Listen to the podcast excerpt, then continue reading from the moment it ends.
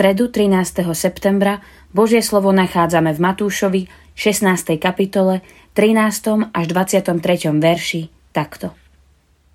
Keď Ježiš prišiel do končín Cezarej Filipovej, opýtal sa svojich učeníkov. Za koho pokladajú ľudia syna človeka? Odpovedali, jedni za Jána Krstiteľa, druhý za Eliáša, iný za Jeremiáša alebo za jedného z prorokov. Opýtal sa ich, a vy ma za koho pokladáte? Šimon Peter odpovedal, Ty si Kristus, syn živého Boha. Ježiš mu odpovedal, Blahoslavený si Šimon, syn Jonáša, lebo ti to nezjavilo telo a krv, ale môj Otec, ktorý je v nebesiach. A ja ti hovorím, ty si Peter a na tej skale postavím svoju cirkev a pekelné brány ju nepremôžu. Dám ti kľúče od nebeského kráľovstva.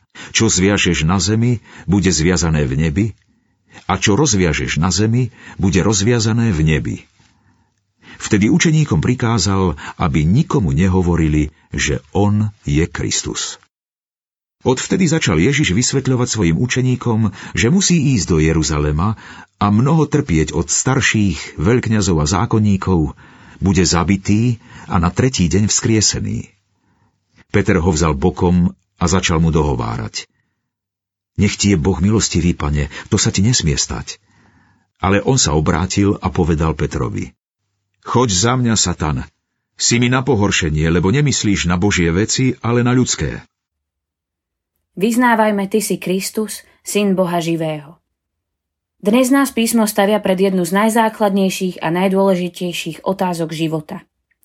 Pán kladie svojim učeníkom dve otázky – za koho pokladajú ľudia syna človeka a za koho ho pokladajú oni sami, jeho najbližší. Z úst pohotového Petra, akoby hovorcu všetkých, zaznieva jedno z najkrajších význaní. Ty si Kristus, syn Boha živého. Na tomto vyznaní neskôr pán Ježiš zakladá svoju cirkev so zasľúbením, že ju ani brány pekelné nepremôžu. Petrovi v tej chvíli muselo stúpnuť sebavedomie – no v zápetí sa mení téma rozhovoru a Peter je nazvaný Satanom. Ako by nič nepochopil a ani to vyznanie nemyslel vážne a to do dôsledkov.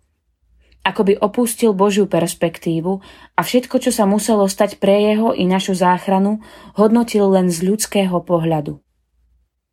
Satan sa neustále usiluje, aby sme na Boha nebrali ohľad. Dávajme si na to pozor nielen dnes. A ako píše Apoštol Pavol, nedávajme miesto diablovi, ale slovom i svojim životom vyznávajme Ježiša ako Krista a ako Syna Boha živého. Ďakujme za všetko, čo sa muselo stať pre našu záchranu, že pán Ježiš musel ísť do Jeruzalema, že musel mnoho trpieť od starších veľkňazov i zákonníkov, že musel byť zabitý a v tretí deň vstať z mŕtvych. Je mu chvála a sláva za všetko. Pomodlíme sa.